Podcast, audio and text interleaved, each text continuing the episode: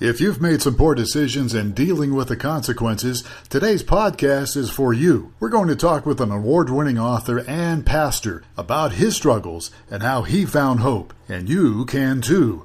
Next on the Church Solutions Podcast.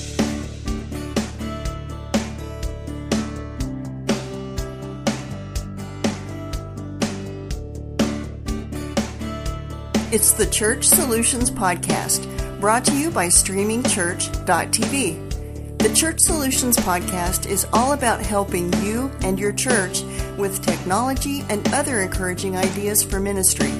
Now, here are your hosts, Steve Lacey and Phil Thompson. Hey, folks, welcome again to another edition of the Church Solutions Podcast. My name is Phil Thompson. And I'm Steve Lacey. Steve, I, I always forget to, to check on what episode this is. Is well, it like 322 or 323? Trying to keep up for a while, but uh, yeah, I don't know. It's around there. Yeah, yeah, yeah. It's it's it's just we've done so many of these that we lose it. But anyhow, uh, Steve, you doing okay today? Doing great. All right, me too. We're we're doing fine here. So uh, we have a guest today, as we always like to have a guest occasionally. And uh, our, our next guest is the lead pastor of Inspirational Baptist Church, uh, located in the Cincinnati, Ohio area. He, he, hails from Ohio, which is where I'm from. I'm from Youngstown, though. He's actually from the Dayton area.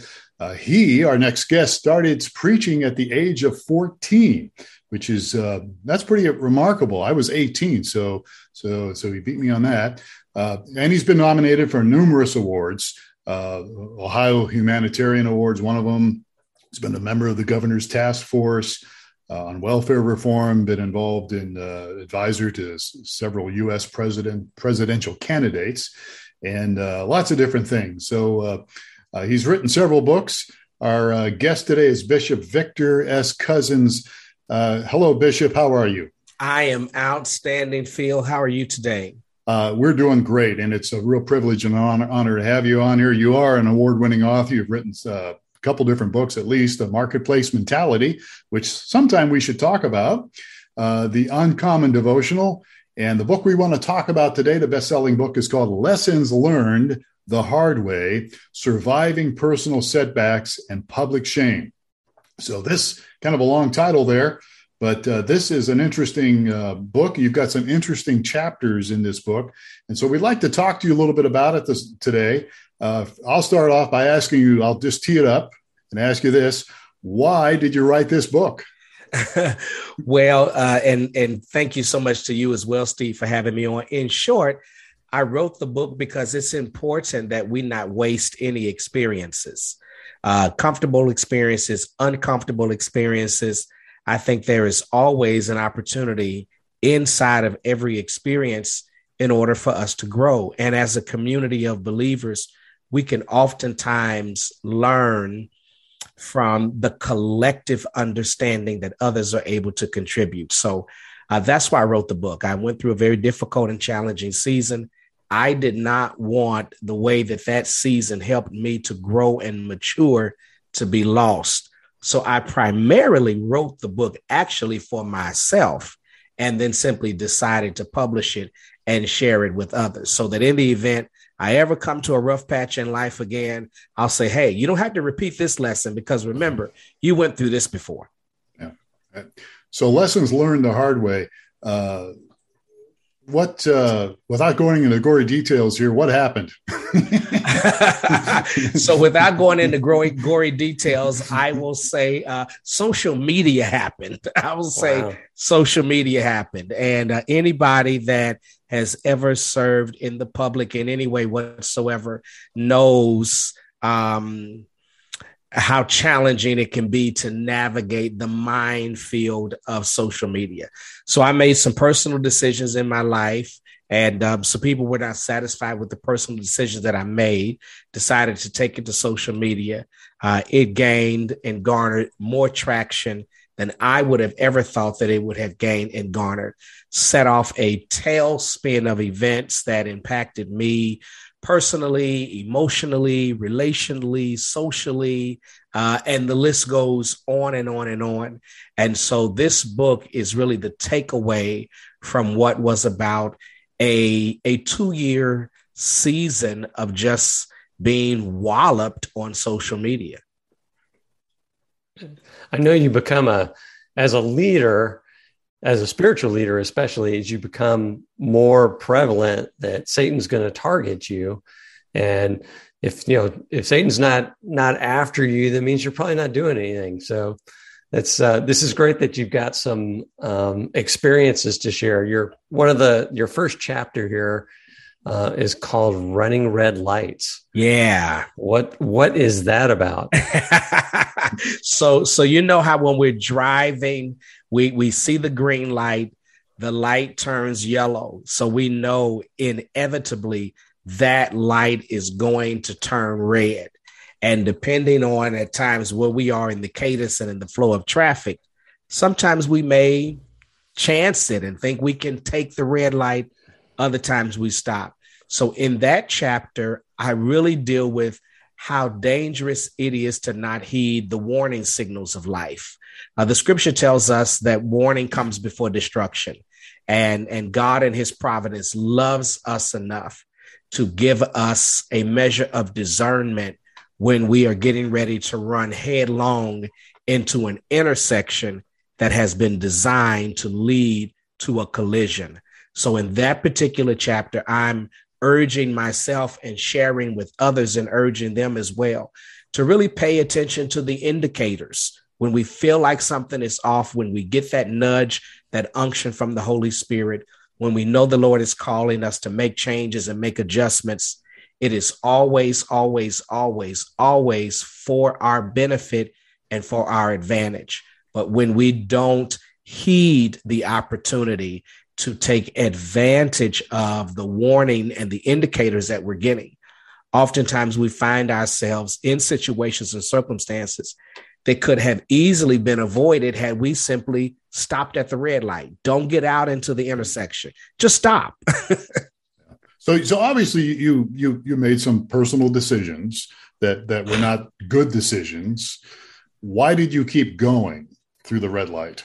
Oh, that's a good question. Um, honestly, because you know it feels good to the flesh. You know, we we we have this thing where at times we we cater to the flesh. We have this thing at times where we feel like, um, oh, it's not that serious. It's not that big of a deal. It's a small thing, but in actuality, it's a big thing because, especially to uh, to Steve's point, when you're in pastoral ministry, every part of your life is entwined in the life of others. There's no part of your life that's disconnected and not entwined in the life of others, and not just your natural family, but your spiritual family as well. So, whatever happens in your life as a spiritual leader, it is going to show up and impact the life of everybody that you're entwined to. So, running the red lights at times, I think, becomes a matter of the flesh I think that I think it also at times it becomes just a matter of being selfish and not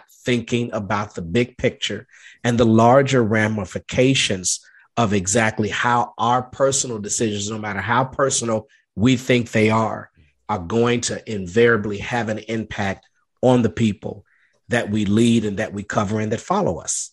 I think a big part of that as well is a lot of people assume that's not going to happen to me you know, especially as the, the younger you are, the less mature you are, you're thinking, I can run the red light. That's not going to be a problem. But uh, it, it really stings when when you get it wrong. So absolutely, and the scripture tells us, you know, you you can't take fire in your bosom and and not be burned. Yeah. Bishop Couzens, why do you think, you know, the the percentages of of people out there that that that have affairs it's almost the same with pastors i mean it might be a little bit lower as far as the percentages why do you think there's not that much of a difference. I mean shouldn't people in ministry know better? Uh, you know i mean shouldn't people in ministry understand some of these things a little better than the average joe or the average jane that's out there that may not be in ministry? Uh, what's your thoughts on that? Absolutely. We certainly should know better and we have to be you know mindful to make sure that we are stewarding our covenant relationships well and that we're investing in our covenant relationships mm. well And I think sometimes we allow ourselves to get beguiled based upon the 5% that we feel like we're not getting in the covenant or the 10% that people sometimes feel like they're not getting in the covenant. So they run off chasing the 5 or 10% that they have persuaded themselves that they're not getting in the covenant while at the same time not realizing that all of these things are really wiles of the enemy. These things are the design of the enemy. If you smite the shepherd, then the sheep will scatter. And it is really also important to have a good have good accountability systems in place so that when a, a, a pastor, a leader, uh, anyone is feeling vulnerable, that they really have safe places to go to and not places that are going to be bobbleheads and necessarily telling you everything that you want to hear, but are really going to help to guide you back toward the place of of safety and get you back in the center of God's will. Yeah. That's really challenging, I think, with for pastors to choose people that will hold them accountable. Because I, you know, I've worked with a bunch of pastors over the years, and a lot of times they'll be they'll surround themselves with people that are going to agree with them, and that's not necessarily where you want to go. So, so yeah, you're uh, you also talk about in your book about discipline is more important than talent. Yeah. Tell us, tell us a little more about that. So that was actually kind of inspired, um, not only based on my own experience, but that thought kind of entered my mind based upon a book I read one time by Malcolm Gladwell. And he has this story that he talks about uh, the Beatles and how the Beatles didn't start off as the most talented group, but it was really their discipline that helped to set them apart. They had this crazy practice regimen that they just would not let up off of.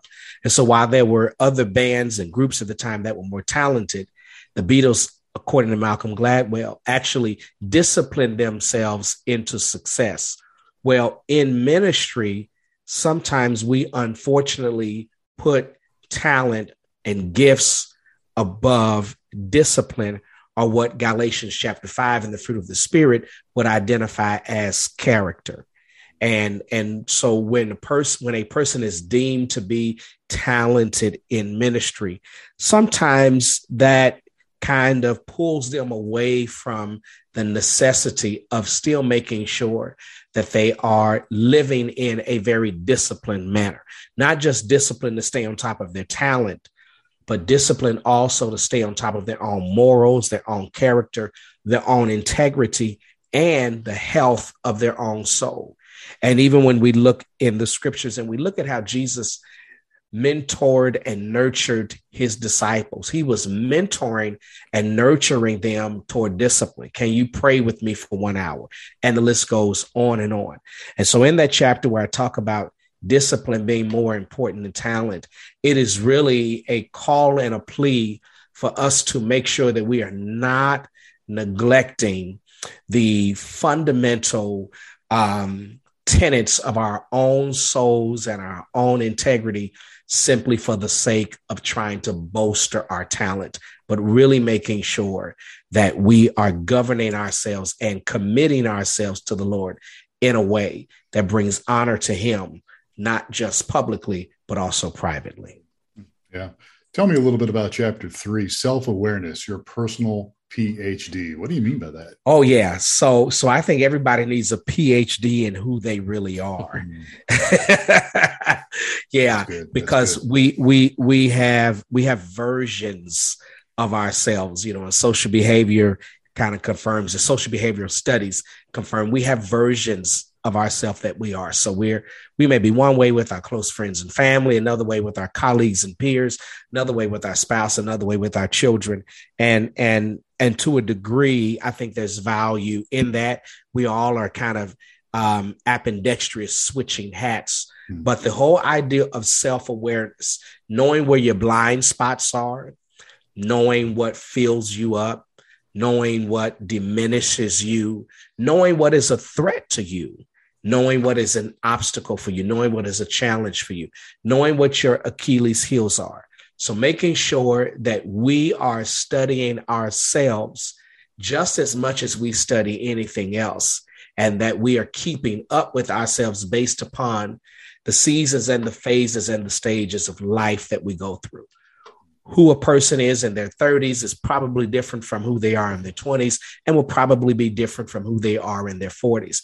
When a person becomes a parent, they're different prior prior to them you know, not being a parent. And just that whole understanding of self awareness, knowing you, knowing what you're capable of, knowing what your felt needs are, your perceived needs are, that helps to serve us in in valuable ways. And it can also keep us out of situations and circumstances that are really designed to create bondage in our lives you know, I don't think I've ever heard, I, have heard some of this before, but not in Christian circles. I don't think I've ever heard a pastor talk about that in Christian circles in, in, in church. So, so well, I think it's I, good. I think there's a biblical hermeneutic for it because Paul writes to Timothy, he says, study to show yourself, study to show yourself. Hmm approved. And then we are also told in another one of Paul's writings examine yourself and see whether or not you be in the faith. And then again, Paul says, look to yourself, pay attention to your own doctrine and your own understanding. And I don't think the Lord holds it against, I know the Lord, He doesn't hold it against us studying the scriptures, but because the treasure that He has given us is in earthen vessels you know, uh, we buy a microwave and we read the manual on it. We buy a car, and especially us guys, we sit in the car and we read the instruction book on it. We read the manual on it. We got to figure out when this light comes on, what does this mean? So, why wouldn't we do that for ourselves? really yeah, good. Exactly. That's really good. So, you talk about finding purpose in problems. What, uh, I mean, a lot of people approach their problems like, "Oh, as woe is me." But what, what? Tell us more about finding purpose in problems. Yeah. So during that season, you know, I just wanted it to be over. You know, when yeah. is this going to be over? Well, as that season began to come to an end, and and my phone began to ring from from from pastors and entrepreneurs and athletes and just everyday people who were finding themselves struggling and could identify with either one of these chapters. That is when I began to realize, as uncomfortable as that particular season of my life was, um, God had purpose for it. And so it was as I began to find the purpose inside of the pain that I endured that I really came to see it very differently. David says it was good for me that I was afflicted, that I might learn thy statutes. And then he says, you know, I will teach sinners and transgressors your ways. So part of the purpose that I found in the pain that I've endured is it has given me a different purview into the human experience. It has given me a different understanding theologically of how important it is for us to care for our souls. And and not that i would necessarily want to endure anything that i endured that led up to reading writing this book pardon me. I definitely see how god is using it to add value to other people's lives to be a help to other people. Um, and to help shine a bright light in some places to uh, to Phil's point that we don't normally hear about or think about or talk about when it comes to our Christian faith. So after uh, I'm sorry, Steve, go ahead. I was just going to dig a little deeper on that. I've got go for um, it. A good friend whose um, wife was just re-diagnosed with cancer, and I, as you were talking, I was thinking of her, you know, and finding the purpose. Definitely a problem, right? And and a lot of people may struggle with what is the purpose. Uh, do you have some advice on how to uncover? Because a lot of people that are in the midst of problems may just they just throw up their hands and say, "No, there's no purpose for this. This is just a big problem." Yeah. Are there are there ways to to dig and find the purpose? I think there is. I, I want to say that before I get into that, I want to say that I don't believe God causes everything but I certainly believe God, that God uses everything, that He has a way of redeeming all situations and circumstances for our lives. And I think one of the ways that we find purpose in our problems and purpose in our pain is when we're in that season, if we can look for how God in those moments is using us to edify others. So if it's a person that's going through cancer and they're having treatments and they have to go to chemo and they find themselves connecting with someone at chemo that they end up being able to minister to, that I believe is God bringing purpose out of their problem. If it's a person that's going through a difficult time in their lives and it reconnects them with a loved one, perhaps that they have been estranged from, that's God bringing purpose out of their problem. Again, not saying that God causes it or that God did it just so that God did A so that B could happen. But God, in his omnipotence, he's just too powerful to waste anything. So, as uncomfortable as those times and seasons may be for us, when we look at the positive ways in which we're able to add value to people's lives, able to edify people's lives. I think that's one of the ways we begin to see purpose in it. And then I think another thing that problems do that help us to kind of get to the place of purpose is it really sobers us up about life. It really helps us to understand what is important, what is not important, what is valuable, what is not valuable. And sometimes that comes as we are just simply sitting still in the presence of the Lord. So I would tell a person that's kind of curious about, well, what's the purpose of this? Look for ways that your situation is giving you an opportunity to add value and edify others. And then give yourself some time to sit before the Lord in quietness and allow the Holy Spirit to minister to you about how He is rearranging and reorchestrating and reordering your own life as well. Yeah, I, I heard somebody say one time, uh, if you can find if you can find the purpose in your pain, it will help you get through it.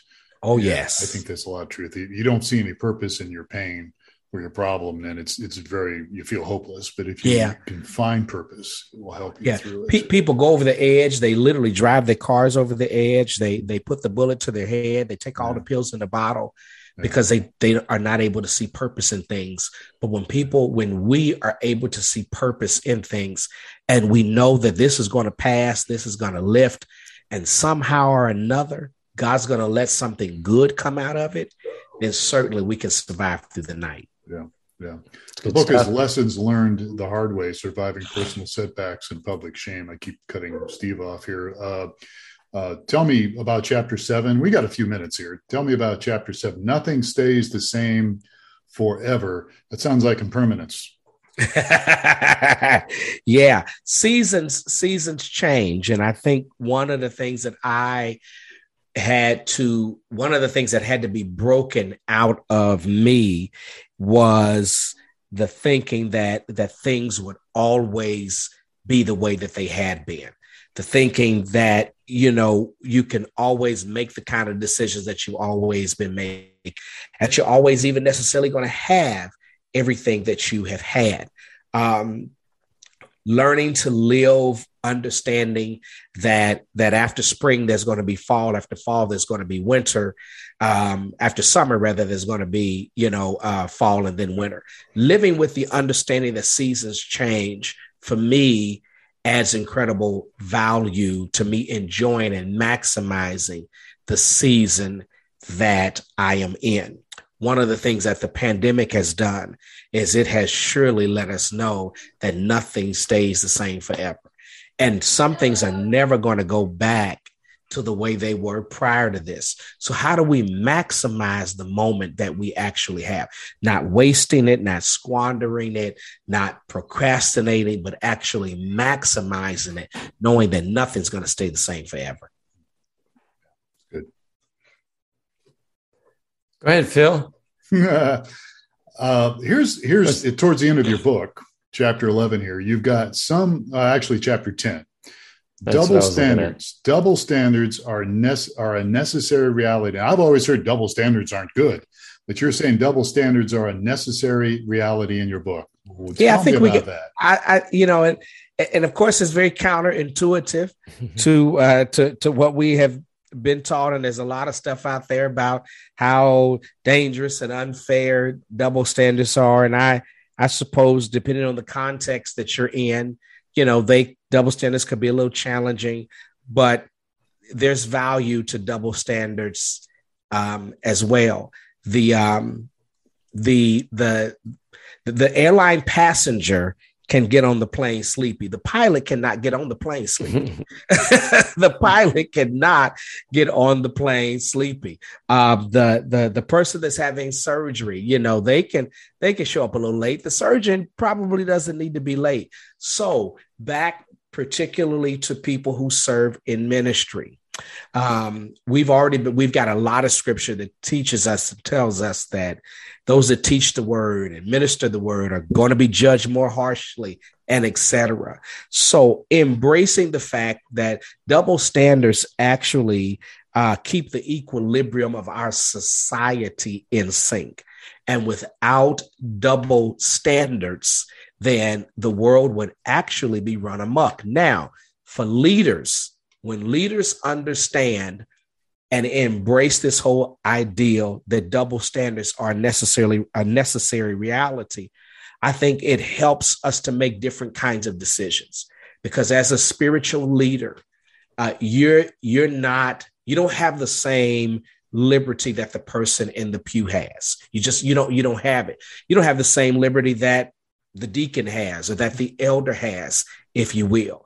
Um, and as much as we at times want to lean to our humanity, again, the reality is we have been given a very unique and decisive calling, and people make eternal decisions based upon our words. People make eternal decisions based upon our actions. People make eternal decisions based upon our decisions.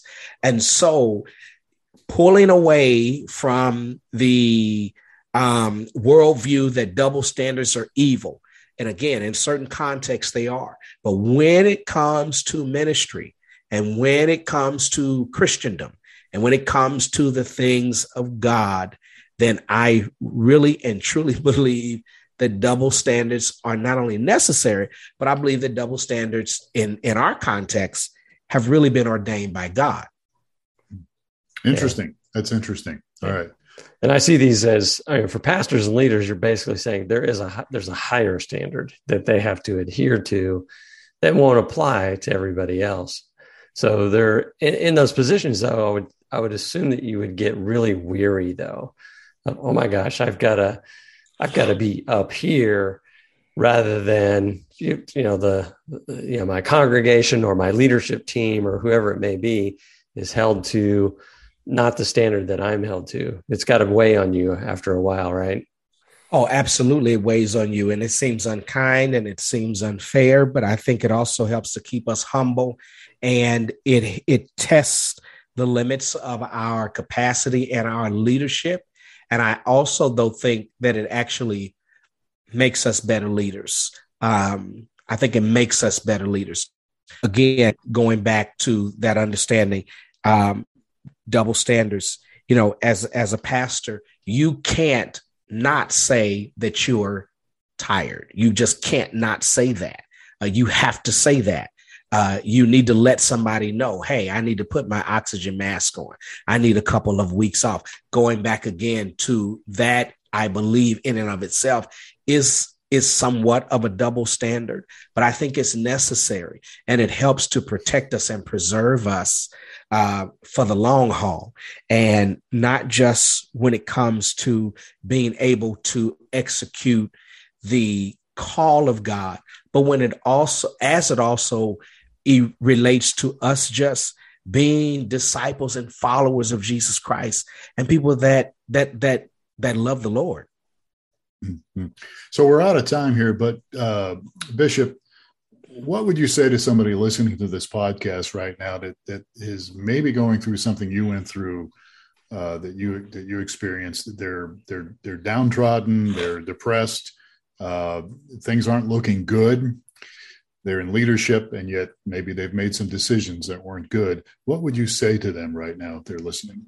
First thing i want you to do is go to amazon and buy my book. It's to Go to Amazon.com and buy my book, Lessons Learned the Hard Way Surviving Personal Setback and Public Shame, because it is going to help you. No, what I would say to you is um, is hold fast. It's going to get better. It is absolutely going to get better. I would say to you, um, find your quiet place, your secret place, wherever you connect with the Holy Spirit at, and ask the Holy Spirit to really minister to you and be open to the ministry of the Holy Spirit, knowing that He only means you good and He only has your best interests at heart. Very good. Bishop Victor S. Couzens has uh, been our guest today on the Church Solutions podcast. And the book is Lessons Learned the Hard Way Surviving Personal Setbacks and Public Shame. Uh, hey, if people want to reach out to you, what's the best way to reach out to you? So I'm on Facebook, uh, Victor Couzens. My last name is spelled C O U Z E N S. I'm on Instagram and I'm on Twitter as well. So if you uh, just come to social media Instagram, uh, Dr. Victor Couzens, Twitter, Dr. Victor Couzens, Facebook is just Victor Couzens. Be glad to connect with you. And you can send me a message through any of those platforms, and I'll be glad to, glad to respond. All right. Sounds good. Okay. Well, thank you, sir. Uh, we thank you for having your, me. Your time and uh, Steve, thank you for your input today. Glad to be here. It was very good, very good, uh, Dr. Couzens. Thank you for having me. Excellent. Uh, this podcast, the Church Solutions Podcast, is brought to you by mychurchdaily.com. Mychurchdaily.com. Check it out. We uh, we're the ones behind it, as well as streamingchurch.tv. But with mychurchdaily.com, you can actually get your little message, a little uh, flash briefing, so to speak, on Amazon devices. Uh, there's the Echo devices. There's the Am- we've got several around here somewhere. I've, I've had to mute them because they'd be going off right now. But you can get on Alexa and you could have a flash briefing every morning for your church, for your leadership team. Uh, check it out, mychurchdaily.com. All right, we're done here. My name is Phil Thompson. Thank you for spending some time with the Church Solutions podcast. Please take care of yourself. We'll catch you next time on another episode of the Church Solutions podcast.